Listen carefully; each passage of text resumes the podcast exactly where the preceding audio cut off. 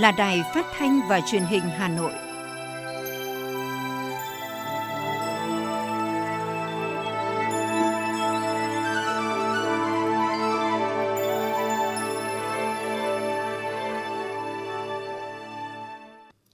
Kính chào quý vị các bạn, bây giờ là chương trình thời sự của Đài Phát thanh và Truyền hình Hà Nội, phát trực tiếp trên sóng phát thanh tần số FM 90 MHz. Tối nay thứ ba, ngày 8 tháng 3 năm 2022 có những nội dung chính sau đây.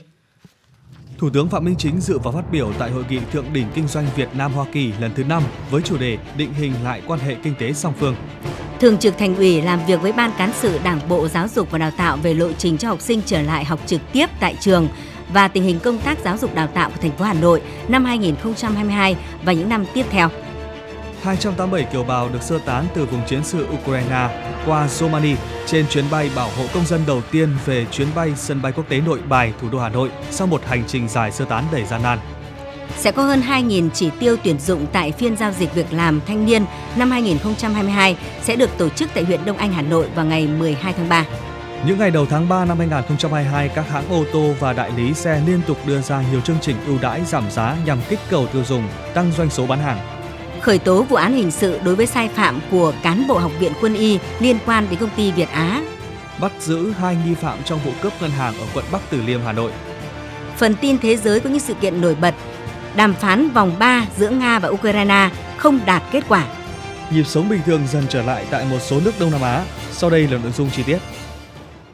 Thưa quý vị các bạn, sáng nay tại Hà Nội, Thủ tướng Chính phủ Phạm Minh Chính dự và phát biểu tại Hội nghị Thượng đỉnh Kinh doanh Việt Nam Hoa Kỳ lần thứ 5 với chủ đề định hình lại quan hệ kinh tế song phương. Phát biểu tại hội nghị, Thủ tướng chỉ rõ với phương châm lợi ích hài hòa, rủi ro chia sẻ, với tình cảm chân thành, tin cậy và hiệu quả, chúng ta có nền tảng tốt đẹp, có mong muốn tham vọng và quyết tâm chắc chắn sẽ thành công. Tại hội nghị, các doanh nghiệp hai nước trao đổi với các bộ ngành hai bên về các giải pháp thúc đẩy quan hệ hợp tác kinh tế song phương, xác định những hướng đi mới, hướng tới hồi phục kinh tế hậu Covid-19 và đón đầu sự chuyển dịch đầu tư sau đại dịch và dưới tác động của kinh tế số. Trong đó có nhiều vấn đề mang tính thời sự trong kinh doanh giữa hai nước cũng như trên thế giới như thúc đẩy đổi mới sáng tạo, chuyển đổi số, chuyển đổi năng lượng, thúc đẩy đầu tư bền vững và các chính sách ổn định để tạo động lực cho sự phục hồi kinh tế. Các doanh nghiệp Hoa Kỳ bày tỏ vui mừng khi Việt Nam đã và đang thúc đẩy thực hiện cam kết tại COP26 với chương trình tái cơ cấu nền kinh tế đất nước phù hợp với xu thế của thế giới về phát triển kinh tế xanh, kinh tế tuần hoàn, kinh tế số, thúc đẩy chuyển đổi sang phát triển năng lượng xanh, năng lượng sạch, phát triển hạ tầng, thúc đẩy giáo dục, đào tạo. Đây cũng là những lĩnh vực mà các doanh nghiệp Hoa Kỳ mong muốn đầu tư tại Việt Nam. Phát biểu tại hội nghị, Thủ tướng Chính phủ Phạm Minh Chính cho biết cuối thế kỷ 20 Việt Nam trải qua hai cuộc kháng chiến và sau đó là chiến tranh biên giới Tây Nam và phía Bắc. Cho đến nay hậu quả của chiến tranh vẫn còn rất nặng nề. Sau hơn 35 năm thực hiện công cuộc đổi mới, đến nay Việt Nam thu được thành tựu to lớn, có ý nghĩa lịch sử. Chưa bao giờ Việt Nam có được cơ đồ, tiềm lực, vị thế và uy tín quốc tế như hiện nay. Cùng với phát triển đất nước, quan hệ Việt Nam Hoa Kỳ cũng có bước phát triển đáng mừng. Đến nay Hoa Kỳ là thị trường xuất khẩu lớn nhất của Việt Nam, trong khi Việt Nam trở thành đối tác thương mại lớn thứ 9 của Hoa Kỳ. Nhiều năm qua, Hoa Kỳ xếp thứ 11 trên 141 nền kinh tế có đầu tư tại Việt Nam.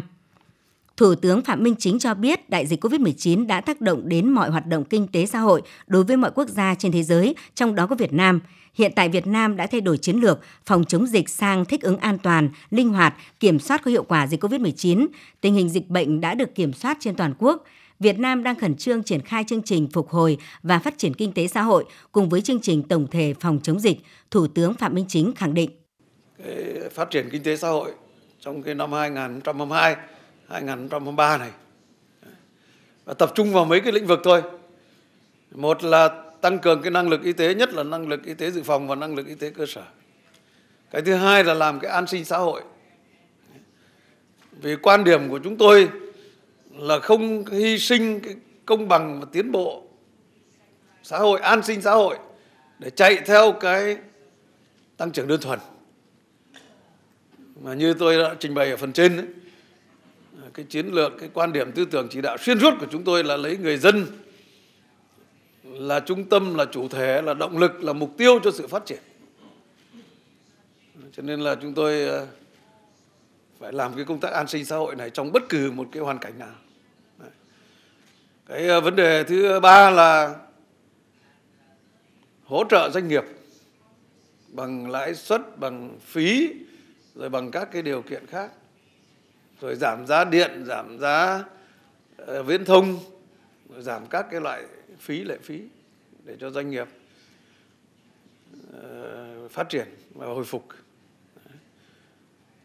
Rồi uh, cái thứ uh, tư là phải kể đến đó là dành cái nguồn lực này cho cái ba cái đột phá chiến lược đặc biệt là cái hạ tầng. Dành nguồn lớn cho một cái nguồn nhân một cái nguồn kinh phí lớn cho cái cái phát triển hạ tầng. Trong đó có cái tập trung cho cái hạ tầng giao thông hạ tầng chống biến đổi khí hậu về thực hiện các cam kết tại COP26, Thủ tướng cho rằng Việt Nam là một trong những nước bị tác động lớn bởi biến động khí hậu, nên hết sức quan tâm và thấu hiểu về vấn đề này. Biến đổi khí hậu là vấn đề toàn cầu nên cần có cách tiếp cận toàn cầu, là vấn đề tác động đến toàn dân nên phải có cách tiếp cận toàn dân. Thủ tướng cũng cho biết Việt Nam tập trung cho chuyển đổi số, xây dựng chính phủ số, công dân số, phát triển nền kinh tế số, xã hội số. Đây là một tất yếu khách quan trong xu thế phát triển hiện nay và được Việt Nam thực hiện trên tất cả các lĩnh vực. Thủ tướng đề nghị Hoa Kỳ cũng như bạn bè quốc tế hỗ trợ Việt Nam trong việc thực hiện các lĩnh vực này. Chúng tôi ờ, cũng ờ, mong cái sự giúp đỡ của các bạn. Cái thứ nhất là về cái thể chế. Chúng ta cùng nhau xây dựng cái thể chế làm sao cho nó phù hợp với lại cái thể chế chính trị Việt Nam, phù hợp với cái xu thế phát triển của thế giới và phù hợp với cái điều kiện hoàn cảnh của Việt Nam. Cái thứ hai là giúp chúng tôi về cái tiếp cận các cái nguồn tài chính xanh để chúng tôi phát triển. Và cái thứ ba là tiếp cận cái công nghệ xanh, công nghệ sạch để phát triển. Và cái cái thứ tư là cái đào tạo nguồn nhân lực xanh. Và cái thứ năm là cái quản trị xanh. Đây là những vấn đề mà rất mới. Đòi hỏi có cái sự hợp tác quốc tế đòi hỏi có cái sự giúp đỡ của các bạn. Thủ tướng Chính phủ Phạm Minh Chính khẳng định những vấn đề được các đại biểu đưa ra thảo luận trong hội nghị đều là mối quan tâm chung, phù hợp với xu thế thế giới, phù hợp với điều kiện hoàn cảnh của Việt Nam hiện nay, đề nghị các doanh nghiệp hai nước tiếp tục thúc đẩy đầu tư kinh doanh, góp phần thúc đẩy quan hệ hai nước ngày càng thực chất, hiệu quả.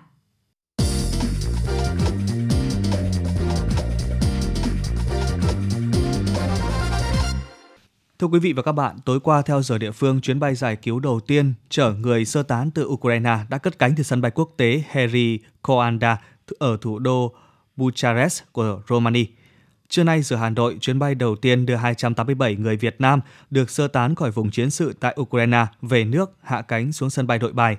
Khởi hành từ thủ đô Bucharest của Romania, Chuyến bay do nhà nước chi trả toàn bộ kinh phí đưa bà con từ vùng bất ổn chiến sự về với vòng tay đùm bọc của quê hương, nơi bàn chân có thể rời đi nhưng trái tim vẫn mãi ở lại. Theo ghi nhận về công tác chuẩn bị cho những chuyến bay đưa công dân Việt Nam trở về nước an toàn, ngay từ sáng sớm, tổ công tác đặc biệt của Đại sứ quán và các hội đoàn người Việt đã bố trí nhân lực tới hai điểm tạm trú để điểm danh và đưa bà con lên xe buýt ra sân bay.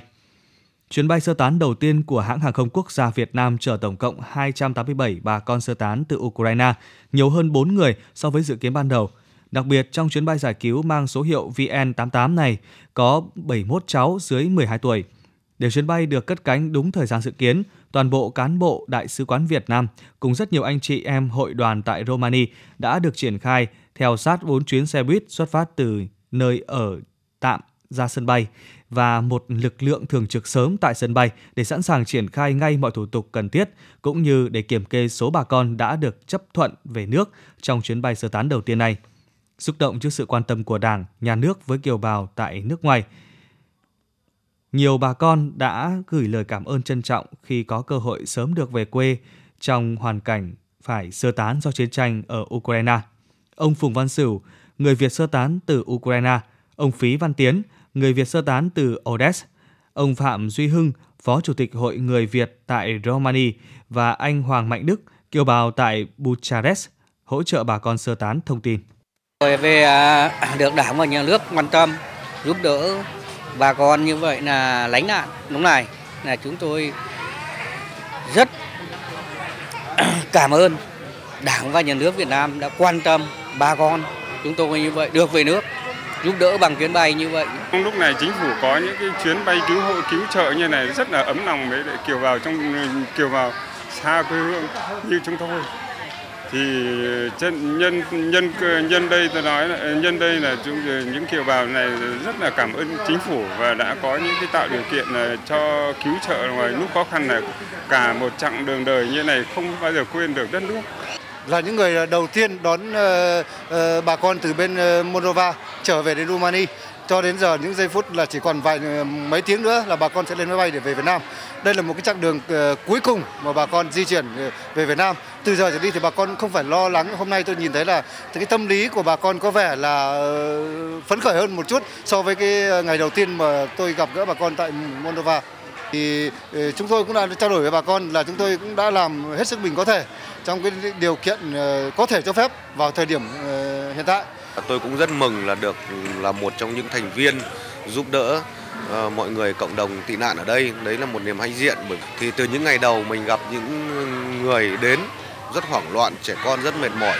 Thì sau những ngày mình giúp đỡ cho họ được nghỉ ngơi, ăn uống lại sức thì bây giờ là trên đường ra sân bay là ai cũng vui, ai cũng cảm thấy rằng là rất phấn khởi và hạnh phúc, quên đi những cái nỗi lo trước đó. Và bản thân tôi tôi cũng cảm thấy rất là vui bởi vì là nhìn đến những khuôn mặt các cháu bố mẹ của các cháu rất là vui vẻ. Bởi vì là sắp được về nhà tôi cũng cảm thấy rất là vui.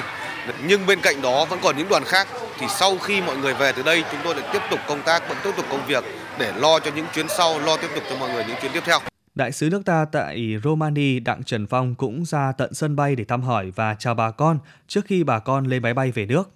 Thì uh, chúng tôi tôi là đón bà con, tôi uh, lo thức ăn ở cho bà con, uh, tôi lo thủ tục cho bà con. Và hôm nay thực sự tiễn bà con. Tôi cũng cảm thấy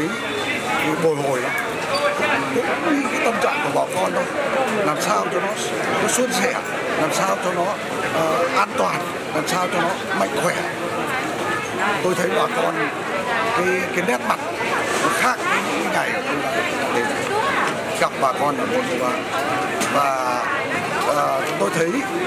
cái tình người cái tình đồng bào nó đã lan tỏa. Xin cảm ơn à, thông xã Việt Nam đã cử phóng viên ra cùng chúng tôi đây đây đây mọi người mà làm tốt một cái chiến dịch. Đây đây đây chiến dịch sắp hoàn thành nhưng công việc vẫn còn tiếp tục. Rồi xin chào các các theo ghi nhận của Đại sứ quán và các hội đoàn ở Romania, hiện số người Việt sơ tán từ Ukraine tới Romania đã có xu hướng giảm. Tuy nhiên, hiện vẫn còn trên dưới 350 bà con đã đăng ký nguyện vọng về nước. Dự kiến, vào ngày 10 tháng 3 tới sẽ tiếp tục có chuyến bay thứ hai từ Bucharest đưa bà con trở về Việt Nam, dành ưu tiên cao nhất cho công tác bảo hộ công dân, bảo vệ an toàn tối đa tính mạng, tài sản, lợi ích hợp pháp, chính đáng của công dân và pháp nhân Việt Nam là chủ trương nhất quán xuyên suốt của Đảng và Nhà nước ta – Chủ trương đó đã và đang được thể hiện rõ nét trong đợt đưa công dân Việt Nam sơ tán từ vùng chiến sự ở Ukraine về nước. Ở nơi xa quê, trong những hoàn cảnh khó khăn, hoạn nạn, nghĩa đồng bào càng trở nên ấm áp và lớn lao hơn. Sự quan tâm của Đảng, Nhà nước và những tấm lòng sẻ chia đùm bọc nơi xứ người đã làm ấm lòng biết bao người con đất Việt.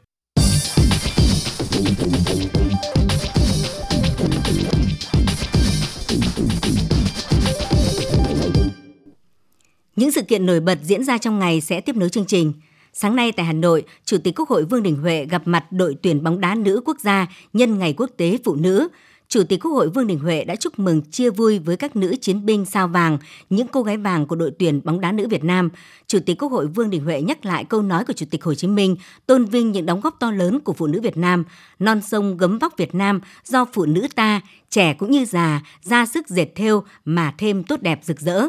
Lịch sử đã chứng minh, dù bất cứ ở đâu, trong bất cứ hoàn cảnh nào, phụ nữ Việt Nam luôn khẳng định ý chí kiên cường, phẩm chất tốt đẹp, có vai trò đặc biệt quan trọng trong gìn giữ và trao truyền các giá trị, cốt cách văn hóa, lịch sử đặc sắc của dân tộc.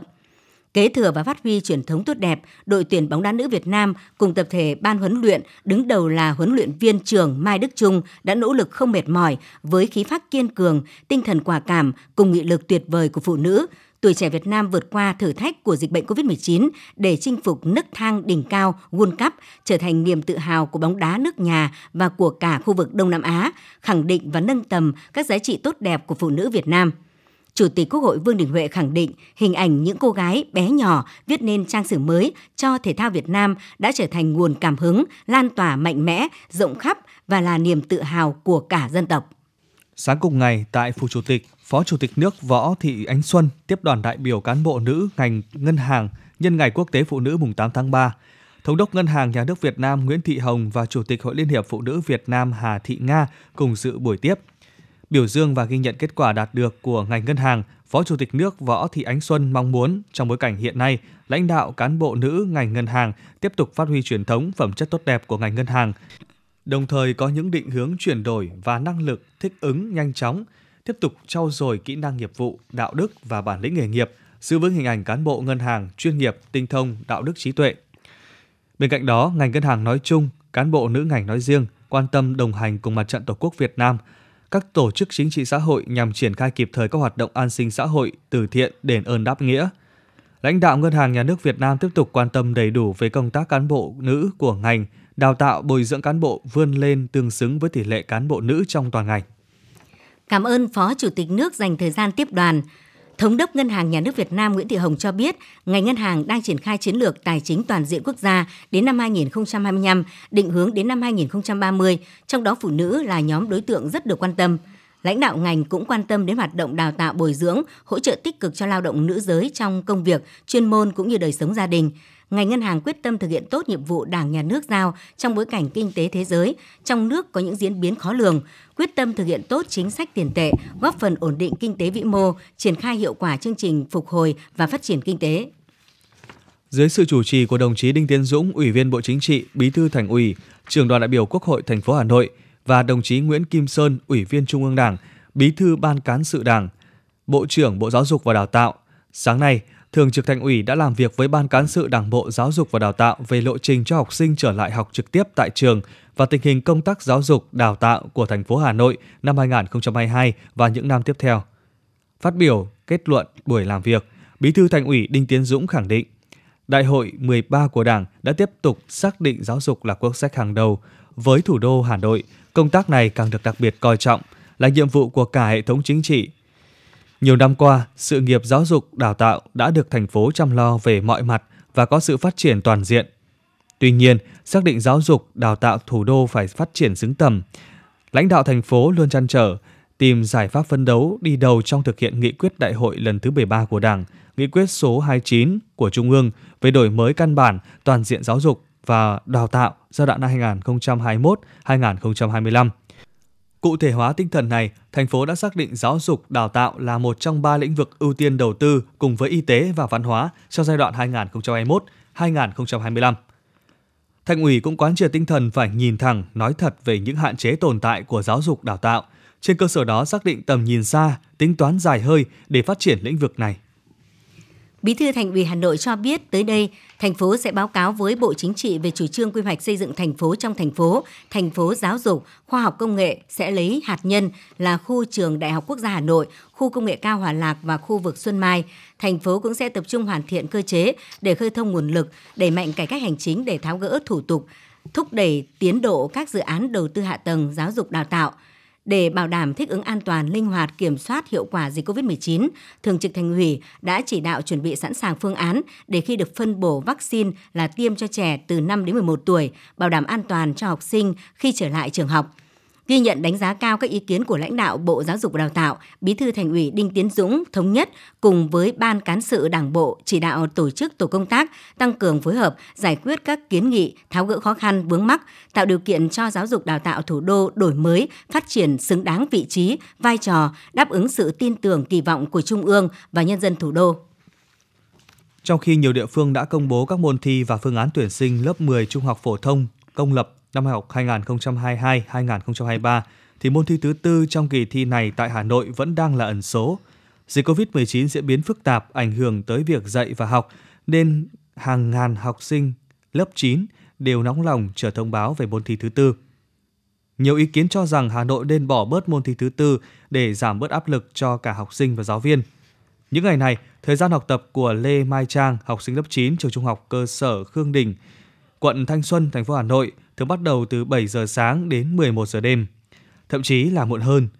Ngoài học theo chương trình trên lớp, học thêm vào buổi tối, khoảng 4 buổi một tuần. Trang còn tích cực tự học, luyện các đề thi vào lớp 10 qua các năm của Hà Nội cũng như điều địa phương khác. Lịch học dày đặc nhưng Trang cho biết, điều quan tâm nhất lúc này là chuẩn bị thật tốt để giành vé vào lớp 10 công lập. Năm ngoái thì cũng có môn thi thứ tư nên là năm nay em cũng cố gắng để học đều tất cả các môn để có thể uh, chuẩn bị cho môn thứ tư. Em cũng rất mong bỏ môn thứ tư để bỏ bớt áp lực đi ạ. Thì ba môn toán văn Anh cũng khá nặng. Theo quy định trong kỳ tuyển sinh vào lớp 10, các trường trung học phổ thông công lập ở Hà Nội, học sinh sẽ thi 3 môn bắt buộc là toán, văn, ngoại ngữ và môn thứ tư do Sở Giáo dục và Đào tạo thành phố chọn lựa và công bố, thường là trong tháng 3. Vì thế, ngoài 3 môn toán, văn, ngoại ngữ, học sinh lớp 9 của thành phố Hà Nội vẫn phải trải đều thời gian để ôn 6 môn còn lại, có thể được chọn làm môn thi thứ tư trong kỳ thi tuyển sinh vào lớp 10 công lập. Khối lượng kiến thức nhiều, thêm vào đó là dịch bệnh diễn biến phức tạp, dù đã mở cửa trường học, nhưng việc dạy và học tại nhiều trường ở Hà Nội vẫn phập phù, lúc học trực tiếp, lúc học trực tuyến, do số ca mắc COVID-19 trong trường học tăng cao, khiến việc học và ôn tập của học sinh càng gặp khó khăn. Phan Đức Anh, học sinh lớp 9 NK, trường trung học cơ sở Bế Văn Đàn, quận Đống Đa cho biết. Sau quá trình học trực tuyến rất là dài, thì con nghĩ là hầu hết mọi người đều mong muốn là bỏ môn thứ tư để giúp các bạn được ờ, nhẹ nhàng hơn trong việc ôn thi. Có môn thứ tư thì để thuận lợi thì nên ờ, công bố môn thứ tư sớm hơn để các bạn có thời gian dài để chuẩn bị ôn thi ạ. Kỳ thi tuyển sinh vào lớp 10 công lập ở Hà Nội thường diễn ra vào tháng 6 hàng năm, như vậy chỉ còn 3 tháng nữa là sẽ diễn ra kỳ thi. Nhưng đến nay các em vẫn chưa biết năm nay có thi 4 môn như năm ngoái hay không và môn thứ tư là môn nào khiến cả học sinh và giáo viên đều lo lắng. Việc học gặp nhiều cản trở do dịch bệnh, sau thời gian diễn ra kỳ thi tuyển sinh lớp 10 lại đang đến gần. Lúc này hàng ngàn học sinh lớp 9 tại Hà Nội đang nóng lòng chờ thông báo về phương án thi để tập trung ôn tập cho kỳ thi sắp tới. Con cũng rất là lo ạ, bởi vì ba môn chính toán văn Anh thì vẫn còn nhiều kiến thức chưa được học đến và các môn phụ các cô vẫn dạy đầy đủ và dạy kỹ. Nhưng mà con cũng lo nếu mà có môn thứ tư thì sẽ phải dành nhiều thời gian cho môn này để không bị kéo điểm của ba môn kia xuống ạ. Với cái sự khó khăn trong cái tình hình dịch bệnh như này khi các con bắt đầu hòa nhập lại rất là nhiều con là bị ờ, mắc bệnh sau khi đi học trở lại. Thế nên là với tâm tư nguyện vọng của giáo viên dạy lớp 9 ấy, cũng rất là muốn mong là sở giáo dục có thể là giảm bớt cái môn thi thứ tư cho cả các con phụ huynh cũng như các thầy cô giáo bớt được cái áp lực trong cái việc là cho các con thi vào lớp 10. Cái môn thứ tư là một cái sự khó khăn đối với học sinh và cả giáo viên cũng như vậy vì ba môn cũng đã rất là khó khăn với các con rồi nếu như mà giảm bớt được môn thứ tư là một sự thuận lợi đối với các con và cả đối với cả thầy cô ạ. Việc thành phố Hà Nội quy định thì ba môn bắt buộc là toán, văn, ngoại ngữ và môn thứ tư sẽ được lựa chọn ngẫu nhiên trong số các môn học còn lại nhằm hạn chế tình trạng dạy và học lệch. Tuy nhiên, trong một năm học với nhiều khó khăn như hiện nay, nhiều giáo viên, học sinh và phụ huynh mong muốn Sở Giáo dục và Đào tạo Hà Nội căn cứ trên tình hình thực tế để có thể điều chỉnh kịp thời và mềm dẻo chính sách thi cử, nhất là trong hoàn cảnh dịch bệnh bất khả kháng như hiện nay.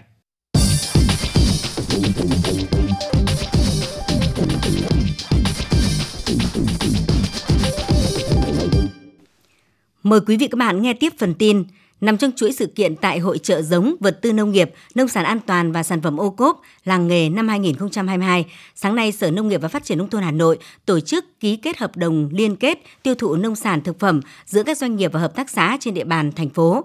Theo Phó Tránh Thường trực Văn phòng Điều phối Xây dựng Nông thôn mới Hà Nội Nguyễn Văn Trí, việc ký kết hợp tác liên kết tiêu thụ sản phẩm nông nghiệp giữa các đơn vị doanh nghiệp và hợp tác xã không chỉ mang lại giá trị cho nhiều bên tham gia, mà điều này còn mang đến cơ hội dành cho người tiêu dùng trong việc tiếp cận nông sản, thực phẩm an toàn với giá cả phù hợp. Ông Nguyễn Văn Chí nhấn mạnh, hợp tác liên kết cũng có ý nghĩa đối với nỗ lực khôi phục chuỗi giá trị sản xuất tiêu thụ của ngành nông nghiệp Hà Nội do ảnh hưởng bởi đại dịch COVID-19 trong hơn 2 năm qua, đồng thời mong muốn các đơn vị doanh nghiệp sẽ chủ động bắt tay cùng hợp tác xã, hộ sản xuất kinh doanh trong việc kết nối tiêu thụ nông sản thực phẩm thời gian tới. Chủ thể sản xuất tiếp tục duy trì và nâng cao chất lượng sản phẩm để đáp ứng thị hiếu và tiêu chuẩn thị trường tiêu thụ ngày một cao hiện nay. Sẽ có hơn 2.000 chỉ tiêu tuyển dụng tại phiên giao dịch Việc làm thanh niên năm 2022 sẽ được tổ chức tại huyện Đông Anh, Hà Nội vào ngày 12 tháng 3. Thực hiện kế hoạch liên tịch của Sở Lao động Thương binh và Xã hội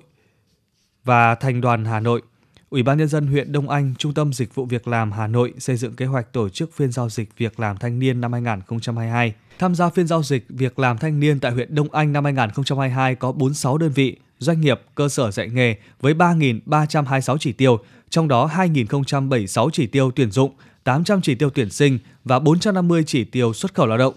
cho các vị trí hiện đa dạng ngành nghề cùng với mức lương từ 5 đến 20 triệu đồng một tháng. Phiên giao dịch việc làm thanh niên cũng cung cấp thông tin về lao động việc làm, đào tạo nghề, xuất khẩu lao động, thực tập cho người lao động là học viên, sinh viên, đoàn viên, bộ đội xuất ngũ, thanh niên trên địa bàn huyện Đông Anh và khu vực lân cận, kết nối cho người lao động bị mất việc làm, thay đổi việc làm do ảnh hưởng của dịch Covid-19, sớm tìm được việc làm phù hợp với nguyện vọng của bản thân và tạo ra thu nhập ổn định cuộc sống, góp phần bảo đảm công tác an sinh xã hội. Những ngày đầu tháng 3 năm 2022, các hãng ô tô và đại lý xe liên tục đưa ra nhiều chương trình ưu đãi, giảm giá nhằm kích cầu tiêu dùng, tăng doanh số bán hàng. Khảo sát tại một số đại lý kinh doanh ô tô cho thấy, nhằm kích thích sức mua, các hãng xe Toyota, Nissan, Mazda, Suzuki đua nhau tung ra chương trình khuyến mãi giảm giá từ 20 đến 170 triệu đồng. Lý giải nguyên nhân khiến các hãng xe và đại lý đồng loạt giảm giá, trưởng phòng kinh doanh đại lý Toyota Hà Nội Nguyễn Mạnh Tiến nêu rõ, sau Tết nhu cầu mua xe đi chơi giảm mạnh, mặt khác dịch Covid-19 khiến thu nhập giảm sút, ảnh hưởng không nhỏ tới tâm lý tiêu dùng của người dân. Điều này làm lượng xe tồn tăng cao. Để cải thiện doanh số các hãng xe buộc phải tổ chức nhiều chương trình ưu đãi, giảm giá, qua đó giúp đại lý có thể hoàn tất doanh số tiêu thụ quý 1 năm 2022 với kết quả khả quan.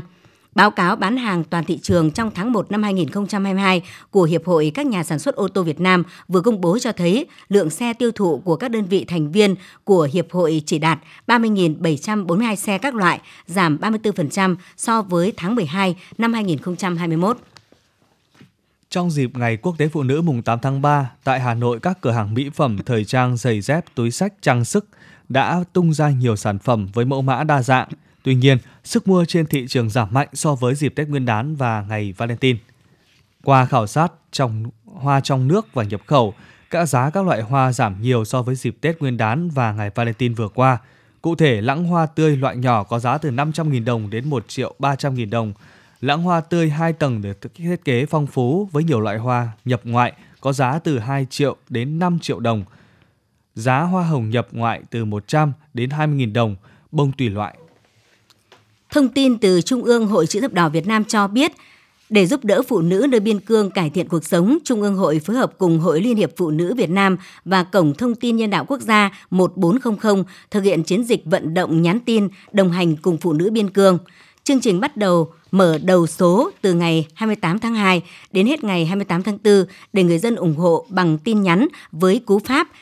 BC gửi 1406 Mỗi tin nhắn, tấm lòng hảo tâm sẽ ủng hộ 20.000 đồng, góp phần hỗ trợ sinh kế, giúp phụ nữ nghèo vùng biên giới có nguồn lực, phát triển kinh tế, nâng cao đời sống, sớm thoát khỏi đói nghèo. Sau 2 ngày triển khai tiếp nhận tin nhắn ủng hộ, chương trình đồng hành cùng phụ nữ biên cương nhận được hơn 5.400 tin nhắn, tương đương hơn 108 triệu đồng. Chương trình đồng hành cùng phụ nữ biên cương là một chương trình có ý nghĩa nhân văn sâu sắc, thiết thực nhằm chung tay cùng xã hội hỗ trợ sinh kế cho phụ nữ nghèo tại các xã biên giới có thêm điều kiện phát triển kinh tế vươn lên thoát nghèo. Ban tổ chức chương trình kêu gọi cộng đồng xã hội ủng hộ chương trình bằng cách nhắn tin ủng hộ với cú pháp BC gửi 1406 để tạo nguồn lực hữu ích giúp sức cho phụ nữ biên cương có cuộc sống tốt đẹp hơn.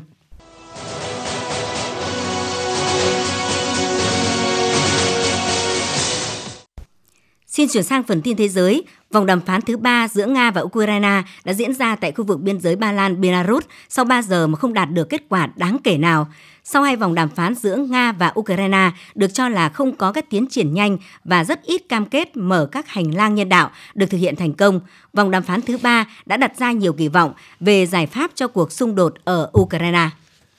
Phó Thủ tướng Nga ông Alexander Nova cảnh báo Nga có thể cắt nguồn cung cấp khí đốt cho châu Âu trung chuyển qua tuyến đường ống dòng chảy phương Bắc 1. Phó Thủ tướng Nga cho biết Nga có toàn quyền áp đặt lệnh cấm vận khí đốt thông qua tuyến đường ống dòng chảy phương Bắc 1 do những báo buộc vô căn cứ chống lại Nga liên quan đến cuộc khủng hoảng năng lượng châu Âu và lệnh trừng phạt nhằm vào tuyến đường ống dòng chảy phương Bắc 2.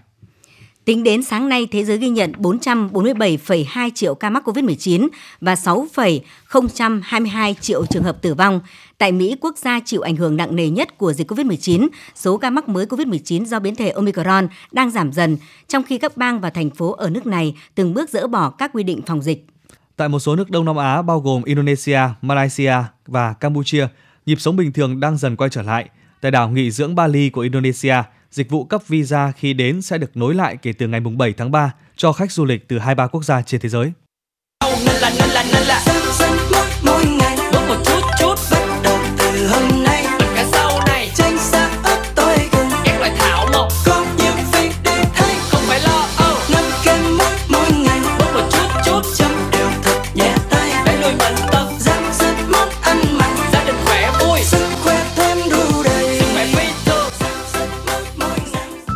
Giảm dần lượng muối ăn hàng ngày bằng cách cho bớt muối, chấm nhẹ tay, giảm ngay đồ mặn. Dự báo thời tiết khu vực Hà Nội đêm mùng 8 ngày mùng 9 tháng 3, trung tâm thành phố Hà Nội không mưa, sáng sớm có sương mù nhẹ. Nhiệt độ từ 16 đến 23 độ C. Quý vị và các bạn vừa nghe chương trình thời sự của Đài Phát thanh Truyền hình Hà Nội. Chịu trách nhiệm sản xuất Phó Tổng giám đốc Nguyễn Tiến Dũng, chương trình do biên tập viên Kiều Oanh, Thủy Chi, phát thanh viên Quang Anh, Thanh Hiền cùng kỹ thuật viên Mạnh Thắng thực hiện. Xin chào và hẹn gặp lại.